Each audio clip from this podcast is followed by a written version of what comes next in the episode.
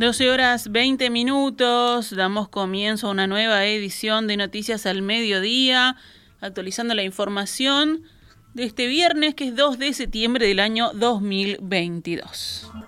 El conflicto por la reforma educativa que impulsa el gobierno tuvo anoche un nuevo episodio de tensión una charla en el Centro Cultural Oeste, en el Cerro de Montevideo, donde el presidente del CODICEN, Robert Silva, disertó y recibió consultas sobre el plan de transformación educativa, terminó con empujones, insultos y la rotura del vidrio trasero de la camioneta oficial en la que Silva se trasladaba. Esta mañana, aquí en Perspectiva, el presidente del CODICEN relató los hechos y explicó su convocatoria a quienes estén a favor de la reforma que también se manifiesten. Sabemos que hay una enorme cantidad de personas que están de acuerdo con lo que estamos haciendo en educación, que es necesario. Entonces lo que a veces uno dice, bueno, pucha, como nos pasa en los liceos o nos pasa en muchos lugares, hay muchos que están de acuerdo. Bueno, también a veces yo les digo, bueno, manifestemos no, como lo hice yo, y casi 7.000 cuando salimos a las elecciones y conseguimos un lugar en el Codicen. Cuando nos decían es una locura, no lo haga, tené cuidado, y bueno, lo hicimos y lo logramos. Entonces creo que también hay que salir a decir, bueno, pará, vos pensás eso, déjame hablar a mí y decir lo que pienso yo, porque si no, siempre se escucha solo una campana. Eso es un poco el llamado que, que ayer hicimos ante esa situación de, de desborde que padecimos. Otras noticias, el sindicato de la empresa de ómnibus COPSA lleva a cabo un paro desde ayer y hasta mañana, sábado, tras el fallecimiento un trabajador en la terminal de la calle Río Branco. La muerte se produjo por un infarto que sufrió el empleado arriba de uno de los coches cuando estaba por salir en un viaje. Si bien los trabajadores no apuntan contra la empresa con la medida tomada, reclaman por la falta de asistencia médica en la terminal, según indicó Andrés Martínez de la Asociación de Trabajadores de COPSA. Si bien acá en la terminal este, aparentemente hay un desfibrilador, el desfibrilador que se utilizó en, este, en esta ocasión fue brindado por, la empresa Kutza, eh, pero no teníamos gente capacitada para utilizar dicho, dicho elemento. Este, el reclamo que hacemos nosotros es, es, esa mismo, tener gente capacitada para poder tener este, este primer... Eh, sistema de emergencia al buen uso.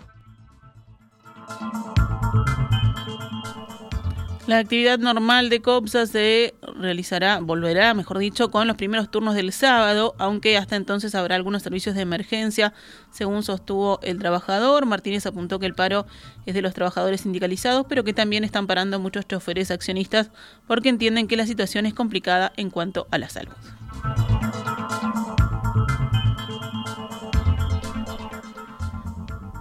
Y nos vamos al panorama internacional, pero primero con las repercusiones que ha tenido aquí en nuestro país. El presidente Luis Lacalle Pou expresó su solidaridad con la vicepresidenta de Argentina, Cristina Kirchner, tras el atentado sufrido ayer de noche cuando llegaba a su casa y un hombre le gatilló dos veces un arma de fuego a centímetros de su cabeza. La violencia nunca, nunca puede ser tolerada bajo ningún concepto. Mi solidaridad con la señora Cristina Fernández y todo el pueblo argentino ante el atentado, escribió este viernes por la mañana la calle Pou en su cuenta de Twitter. Y también a nivel oficial hubo una condena del gobierno al atentado contra Cristina Kirchner. La Cancillería emitió un comunicado condenando el atentado contra la vicepresidenta de la República Argentina. Uruguay condena el atentado contra la vicepresidenta de la República Argentina. El Ministerio de Relaciones Exteriores, en nombre del gobierno y el pueblo de Uruguay, expresa su enérgico repudio al atentado perpetrado contra la vicepresidenta Cristina Fernández en la noche del primero de septiembre en la ciudad de Buenos Aires. Se expresa a través del texto. Además, agrega que ante este lamentable episodio, Uruguay expresa su solidaridad y apoyo a la hermana República Argentina y manifiesta la necesidad de que dicho atentado sea esclarecido pronto. Mientras tanto, en la vecina orilla, en la vecina orilla, debí decir, los movimientos sociales comenzaron a concentrarse en distintos puntos de la avenida 9 de Julio en Buenos Aires, en el marco de una movilización en defensa de la democracia y en repudio al atentado sufrido por Cristina Fernández de Kirchner. Ya estamos concentrando en el obelisco, nos estamos movilizando en todo el país para defender a Cristina y para defender la democracia. Lo que pasó ayer fue producto del odio y la violencia y hay que decirlo con mucha contundencia, nunca más, dijo a la agencia de noticias Telam Karina López, dirigente del Frente Popular Darío Santillán.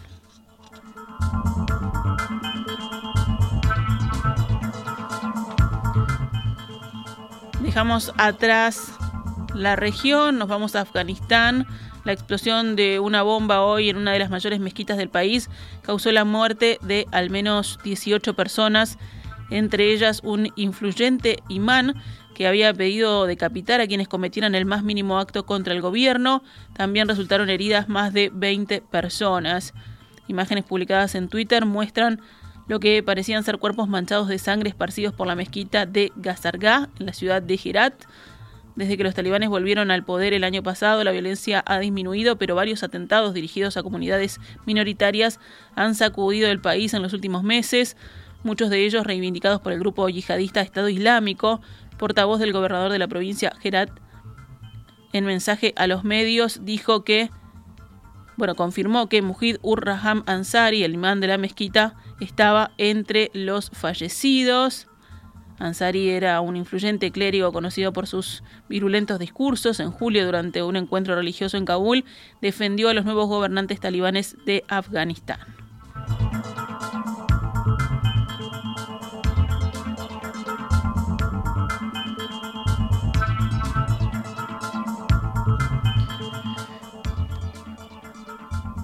Y nos vamos hablando de deportes. Se nos viene el clásico este fin de semana.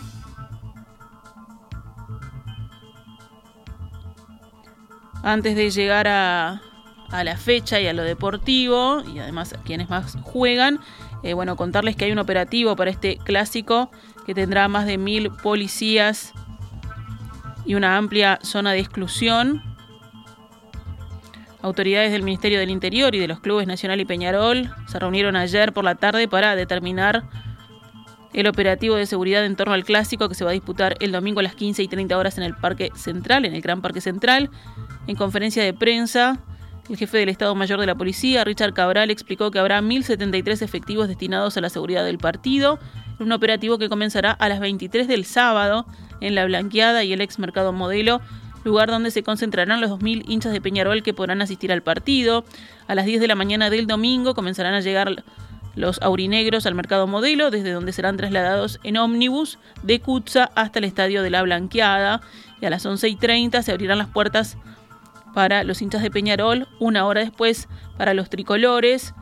Al finalizar el partido, y sea cual sea el resultado, los hinchas de Peñarol partirán en ómnibus nuevamente hacia el ex mercado modelo, mientras que los tricolores permanecerán en la tribuna. Cabral adelantó que deberán esperar una hora y algo, dijo, en, en las tribunas del Gran Parque Central, mientras los hinchas de Peñarol se retiran. La zona de exclusión vehicular alrededor del estadio abarcará varias manzanas entre la avenida 8 de octubre, Montecaseros, Luis Alberto Herrera y Garibaldi.